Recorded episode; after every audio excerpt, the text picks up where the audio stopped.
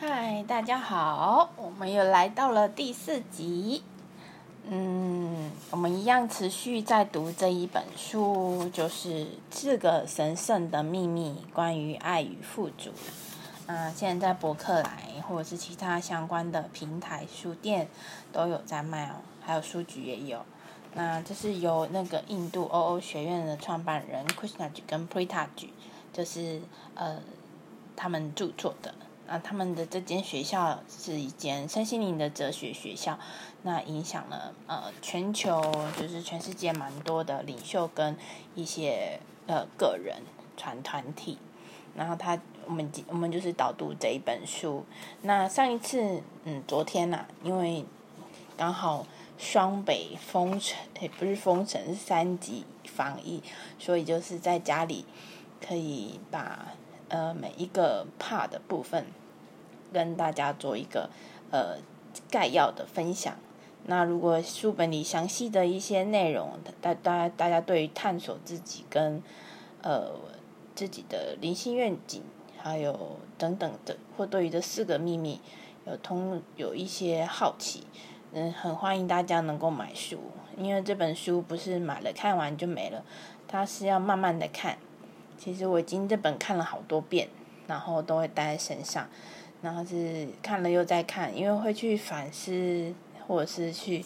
呃思考、感受自己的人生的呃生命跟历程，然后去反刍这样子。所以它其实有一点就是，当你有一些困扰的时候，你翻开一些你想读的章节，其实可以对应得到一些呃你想要的答案这样子，嘿。给你一些指引啊，嗯，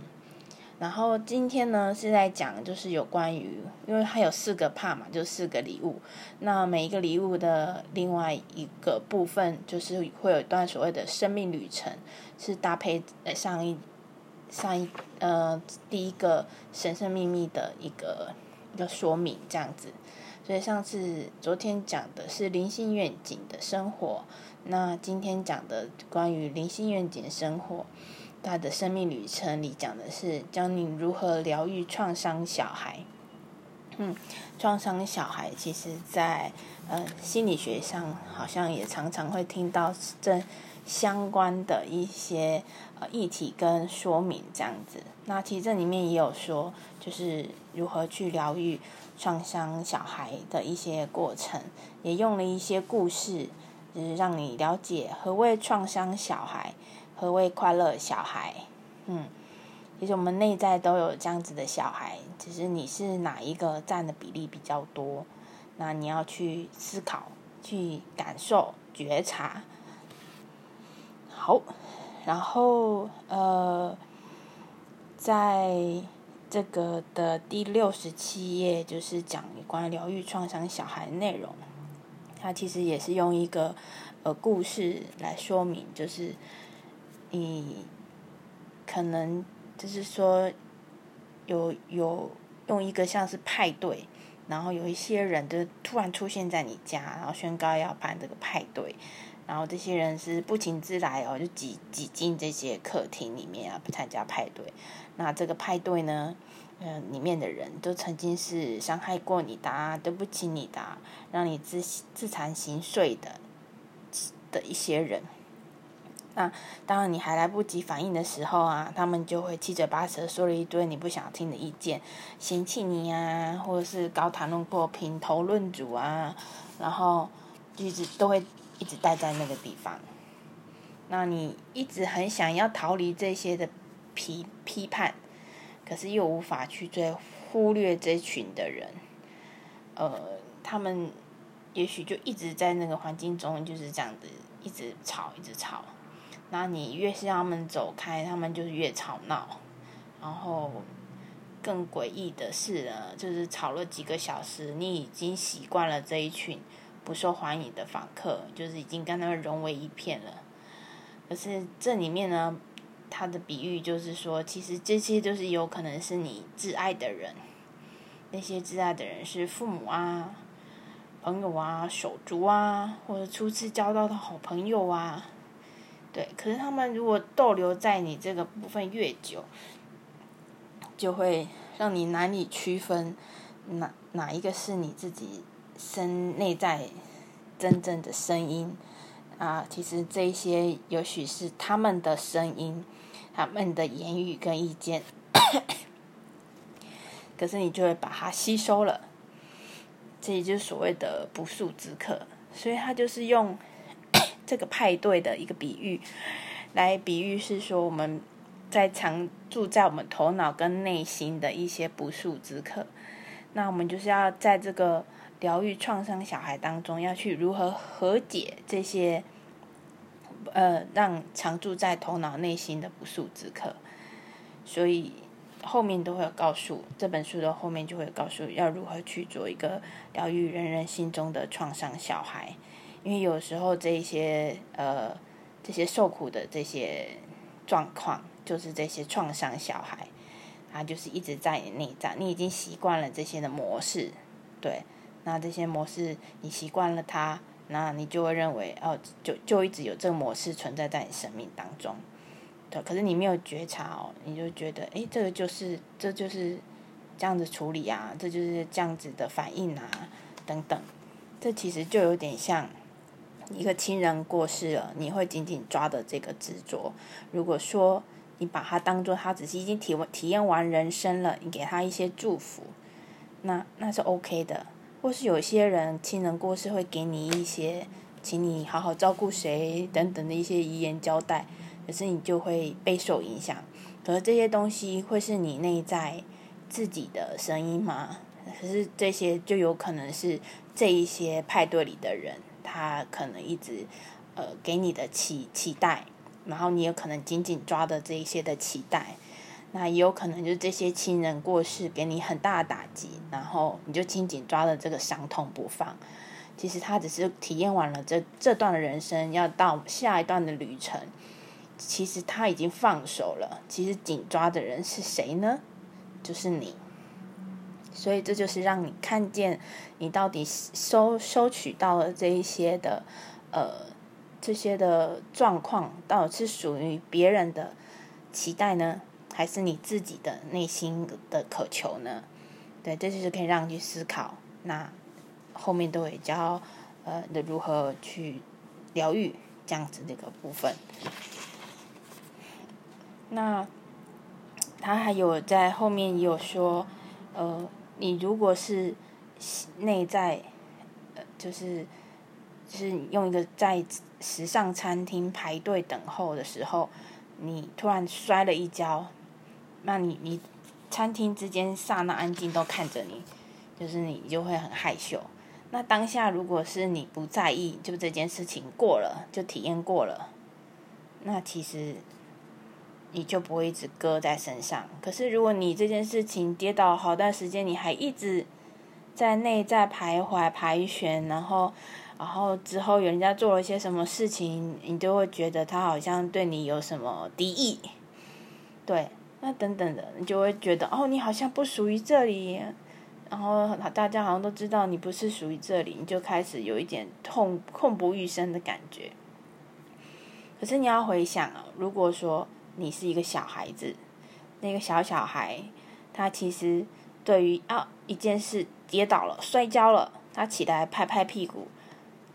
就可能哭一下，然后就突然有件事情吸引到他了，他就直接就去体验下一段的体验。那可能看到别人有什么玩具，或者是那边有什么事情发生，好奇有一些猫咪走过去之类的，他就去迎接下一段体验。可是他并没有把刚刚的痛带到下一段的体验当中，就是好像那件事情没有发生过。其实他就仅仅是在体验完这件事了，他并没有紧抓着那件事情去体验下一段的的一个过事件的过程。这个就是一个快乐小孩，他其实就是不会紧抓的这个当下，呃，可能让他不悦的一些情况，这些紧紧抓的带到下一段，就像一个飞鸟在天空翱翔的时候，它就是过了，飞过了，它并不会留下痕迹。就是飞过去，就是一个力过过程这样子，嘿，所以这就是一种快乐小孩的一个体验。其实它也是告诉你，就是我们如果身为快乐小孩的时候，是不要害怕错误，也不要陷陷入自我中心的悲悲惨漩涡当中。真的不用害怕错误，认认真，对。所以如果要当个快乐小孩，你你就是要自己多点给自己一点慈悲跟包容。有时候是自己对于自己的要求太高。所以会有很多的自责的产生，所以这个地方就用一个网络上一个很可爱的小男孩的 YouTube，他就在跟妈妈讨论爱跟饼干，还有告诉他妈妈说，他其实很爱他，可是他有时候不喜欢他，因为妈妈给他饼干的时候，他才喜欢他。那那。其实大家我们都是一种小孩子嘛，就是说的都是，就是当下他真的就是为了这个饼干的时候，他才喜欢他妈妈，他就直接讲出来，哎，啊，也是很直接的说出他的一些内在的感受。其实不批判自己是最重要的，就是不要去批判，嗯，自己当下遇到这件事情之后给你的一些感受是是。是什么对跟错，其实已经不是很重要了。对，其实就是体验过了就就 OK 了，这是一种体验。我理理不理解？就是这件事情好的就不用讲了，好的大家都很开心，就是啊中了什么多几百万啊，或者是中了乐透啊，真的是很开心。呃，这这个这边讲的这些事情的重点，都是要告诉。大家就是不要批判自己，所以才能够有才会快乐，才会从所谓的呃受伤的小孩变成到快乐的小孩，就是这个部分要去大家了解的这个部分，嗯，好，那因为这本书里面讲的很多，那我就截取一个部分，这个跟大家分享。那里面还有一个故事。是在于奥义书的一个呃所谓的预言，那就是有点像就是，诶台湾还是哪边有一个故事，就是母狮突然死掉，然后他的母狮的小狮子，嗯，就认错认错妈妈，可能就认到小母羊当他妈妈，那母羊就会把小狮以为当着他的孩子去养。那其实他也忘记了他是自己是狮子，所以有的时候这个狮子在，呃，可能在森林当中遇到，诶，狮子在吼叫的时候，那母羊就会就会跟那小狮子说：“你是羊啊，你不是狮子。”你这样子的预言，你这大家可以了解那个意思吗？其实这些预言其实就是已经有点像是。在说我们的内在，我们都是曾经也受到劝告，要过着否认自我情绪的日子，不是吗？就是大家可以去思考这个部分。那我们也会不会相信，在恐惧、孤独、压力中度日也没关系？而且有人都过这样的生活，不是吗？好，等等的，就是是是不是童年所有的情感当中，是不是父父母或亲子的关系？最容易影响自我感在他们的身上，那我们首次也会体验到爱、关关怀、同理、连结跟喜悦，所以这个部分大家就可以去思考，嗯，你你你被认为是一个羊，可是明明是一头狮子，那你要如何从这个所谓的惯性受苦的状态当中离离开？啊，他又讲到另外一个故事。那另外故事就是两名的女子前往市集做生意，一个人卖花，一个人卖鱼。那从市集回家的路上呢，大雨磅礴。那由于花贩的家离距离是比较近，所以就是在花贩家过夜。可是鱼贩却睡不着，他暗自就是说啊，为何会失眠？然后那个卖花的注意到了。原来花篮放在鱼贩的位置旁边，他把花篮就直接拿走了，再把他习以为常闻的鱼腥味的鱼篮放在他的身边。于是这个鱼贩就睡着了。那其实这个就是一种惯性受苦的状态。那因为我们已经习惯好久了，可能像我已经快三十几岁了，然后有的人二十几岁了，都是这样子的一个惯性受苦的一种习惯，一直在自己的生命当中。可是不是指，然后这就是所谓的惯性受苦状态的影响，我们的一个生活的模式跟。的一个互动方式，那可能如果没有练习自我觉察的时候，这些惯性的模式跟行为都会一直一直延续下去，因为没有人跟你讲。那除非是你自己有觉知，想要去了解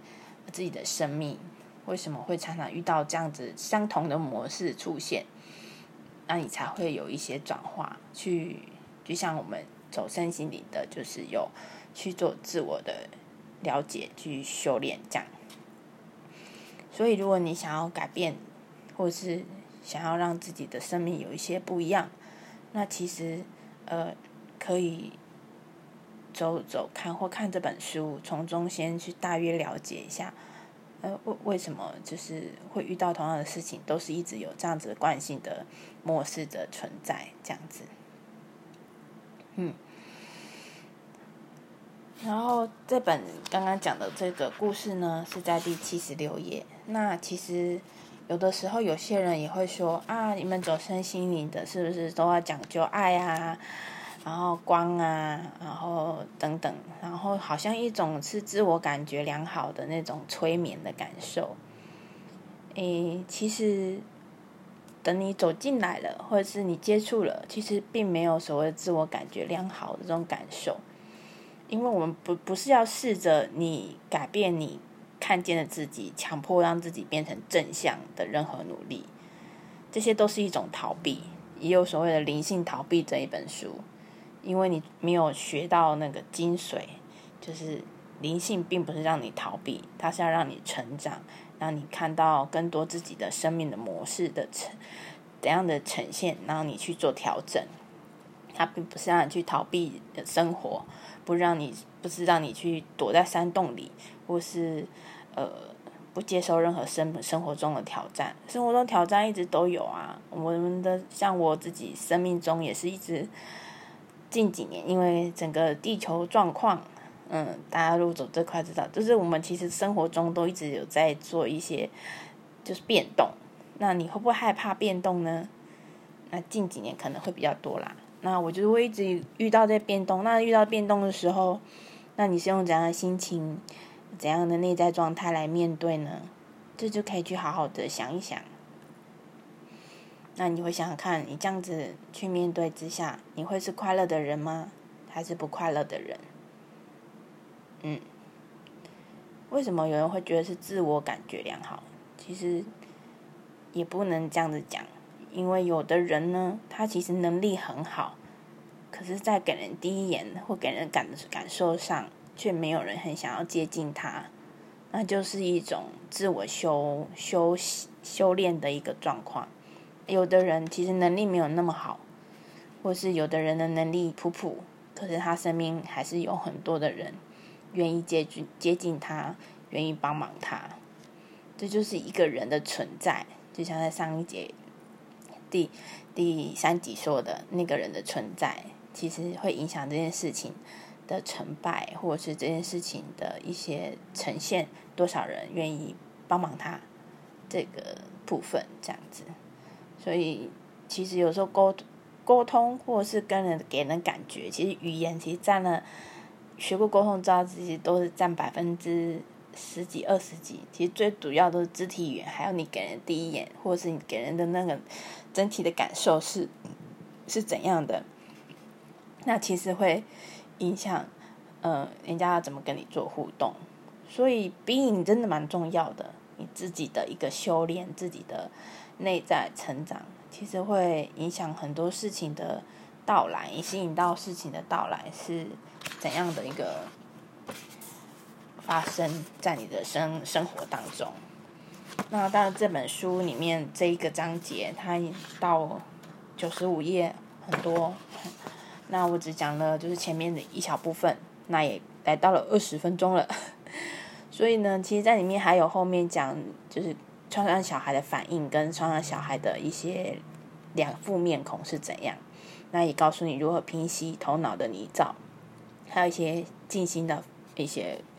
说明，让你知道如何去疗愈创伤小孩。那当然不能把书都讲完了，那你们就不会去买书啦。所以呢，呃，其实最主要的平平息头脑的泥沼这个部分，就是疗愈创伤小孩的，其实最主要的重点就是爱与慈悲。那详细的说明，大家记得买书哦。就是在这边的六十七页之后，都有在说明，呃，如何让自己成为那个那个爱。有人说你来地球不是来被爱，你是来成为那个爱，去你去变成这这一份力量，去影响更多人。那你对任何事情有没有那份慈悲？这其实是觉得有的人会觉得很高深，很很就是。就是标准很高。其实你看了书，还有你去去反思、反刍自己人生，其实并没有，其实就是一种生活当中你如何去看待事情的那种观眼光跟角度而已。这样，好啦，那就是大致上这样，因为怕讲太多，大家又会睡着了。那今天就先这样喽。今天讲的是第一段的生命旅程，疗愈创伤小孩。那就是先这样哦，谢谢大家，那我们下一次见喽，拜拜。